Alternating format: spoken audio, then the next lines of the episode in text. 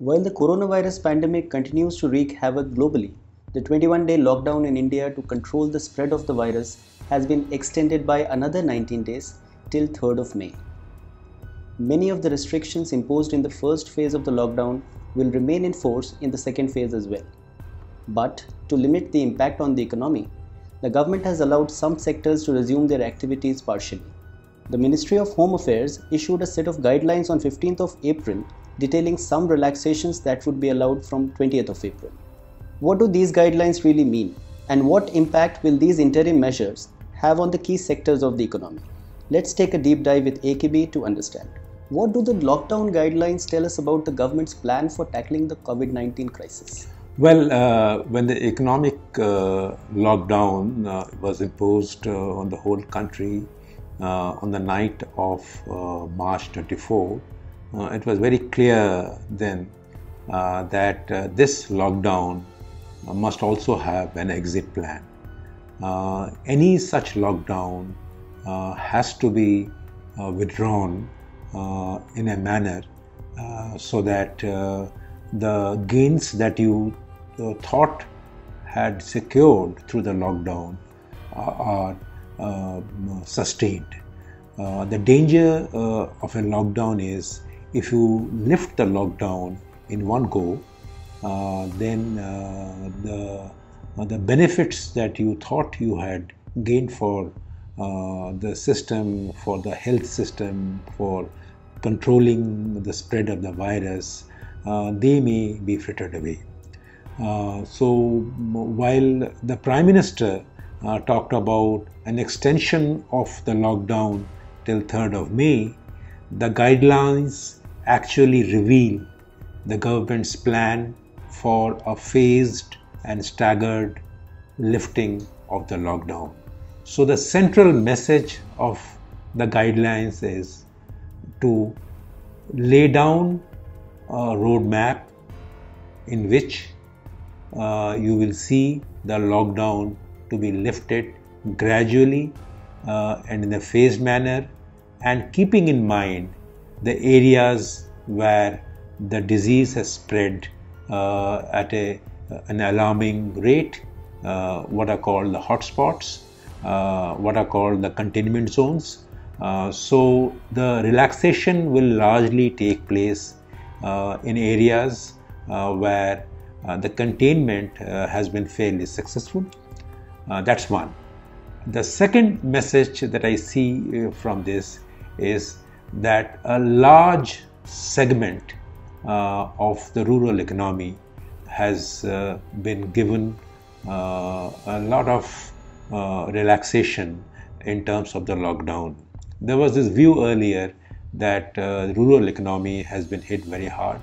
So, whether it is agricultural activity or whether it is uh, industrial, industrial units uh, in rural India that have uh, got the benefit. The third broad message that I get from these guidelines is uh, that uh, the states uh, had given a lot of suggestions to the center on how the lockdown should be extended I think the center has, has followed a middle path while the center has accepted the broad message that the lockdown must be extended, but at the same time, uh, it has uh, uh, it has laid out a plan for a phased uh, lifting uh, or relaxation of the lockdown, but in consultation and the enforcement in consultation with the states, and the enforcement responsibility is largely left with the state government. What provisions do the guidelines make for uh, the agriculture sector? Well, you know, uh, even before when uh, the, the lockdown guidelines uh, uh, were announced, uh, agricultural activities were spared from the impact of the lockdown. But unfortunately, the enforcement agencies did not pay heed to the guidelines which clearly exempted farm work, field work, uh, even the mandi work uh, to be exempted from the lockdown. Uh, I think what these guidelines do is, is, is, is to reiterate this earlier principle uh, that uh, the field work on the on the on the ground, the farm work, the mandi work, the agricultural produce committees, mandis, their work should go unimpeded. I think that's reiteration and sort of clarification. The new element in the guidelines announced on April 15th uh, is uh, is the the, the, the norms uh, for uh, the plantation sector, uh, norms uh, for the fisheries sector, and the norms for um, animal husbandry sector. but remember, even in the fisheries, the animal husbandry, which is largely poultry, uh, and uh, the the um, uh, the plantation sector, the the restrictions are that the 50% cap on the number of employees to be employed that has been retained. So therefore, uh, the big message uh, from these guidelines as far as India's farm sector is concerned, which employs almost two thirds of India's total population, uh, is that the plantations, animal husbandry, and fisheries get uh, uh, some sort of relaxation to resume their operations, which had got halted in the last uh, three weeks. What role do you think will states play now, especially as they had left the lockdown decision to the center? I think the states uh, have been given uh, three specific uh, powers, in, in, my view. these powers were already there, but the guidelines make it very clear. The first uh, responsibility uh, that lies with the states is that they have been given a specific uh, responsibility or the mandate to enforce social distancing uh, in offices when they re- reopen uh, uh, and also in workplaces and in factories in establishments. So the states have been told that it will be your responsibility to make sure that social distancing norms by the use of masks or whatever manner will the state government. Then number two is that the states have been specifically told that no norm under the Disaster Management Act of 2005 should be allowed to be diluted at any level. And number three is that states have been given the power and the mandate, so to say, through these guidelines that if they think that stricter norms need to be imposed in certain places, the states, the state enforcement agencies can impose those norms. So, is there any relaxation for uh, the financial sector as well? You see, uh, the banks uh, were already exempted uh, under uh, the uh, the, relax, uh, the lockdown norms uh, when they were enforced from the 9th or 24th of March. The RBI, the payment mechanism, they were all allowed to function. The ATMs were functioning. The banks uh, had uh, introduced uh, new working hours depending on their availability of manpower and the customer base. Uh, now, what has been done is that the banks have been told that you get back to your normal working hours. I think that, to my mind, is an important uh, change, uh, an important uh, uh, relaxation in the restriction that from 20th April, in zones which are not the hotspots, the banks will be required to operate uh, as normally uh, within those working hours limits as the RBI had enforced. Uh, similarly, the SEBI or the insurance regulator, their work uh, will now uh, be continuing to uh, uh, to they, they can now function without any any restrictions from 20th April, provided their offices do not fall under those zones. How will the e-commerce sector and the gig economy function in the second phase of the lockdown? I think uh, there's a big uh, relief uh, for uh, uh, the e-commerce uh, segment Uh, at a time when uh, physical retail uh, is not functioning and physical retail probably runs the risk of violating the norms of social distancing. so therefore, what the government has done is that in those areas which are uh, not hotspots. And from 20th of April, e-commerce activities will be resumed and people uh, can place orders and e-commerce companies can service those orders. In other words, the e-commerce riders, uh, home delivery of goods of all kinds can be supplied by the e-commerce companies and the manner in which the e-commerce companies have gradually uh, increase their shares, I would imagine that more and more physical retail uh, uh, companies will open an e-commerce wing and they have already done that most probably and take advantage of this facility uh, uh, for at least the next three weeks uh, so that they don't lose out on the business opportunities that exist in a situation like this. But in the gig economy, uh, the the issue is whether uh, the the aggregator business, uh, which is which is the ride sharing business, they have not been exempted from the relaxation norms. Even after 20th of April, the uh, ride sharing companies like Uber and Ola, they are not exempted because they have been treated as part of the public transportation network, like the railways, like the airlines, uh, like uh, the bus services, public transportation services in various states and cities and towns.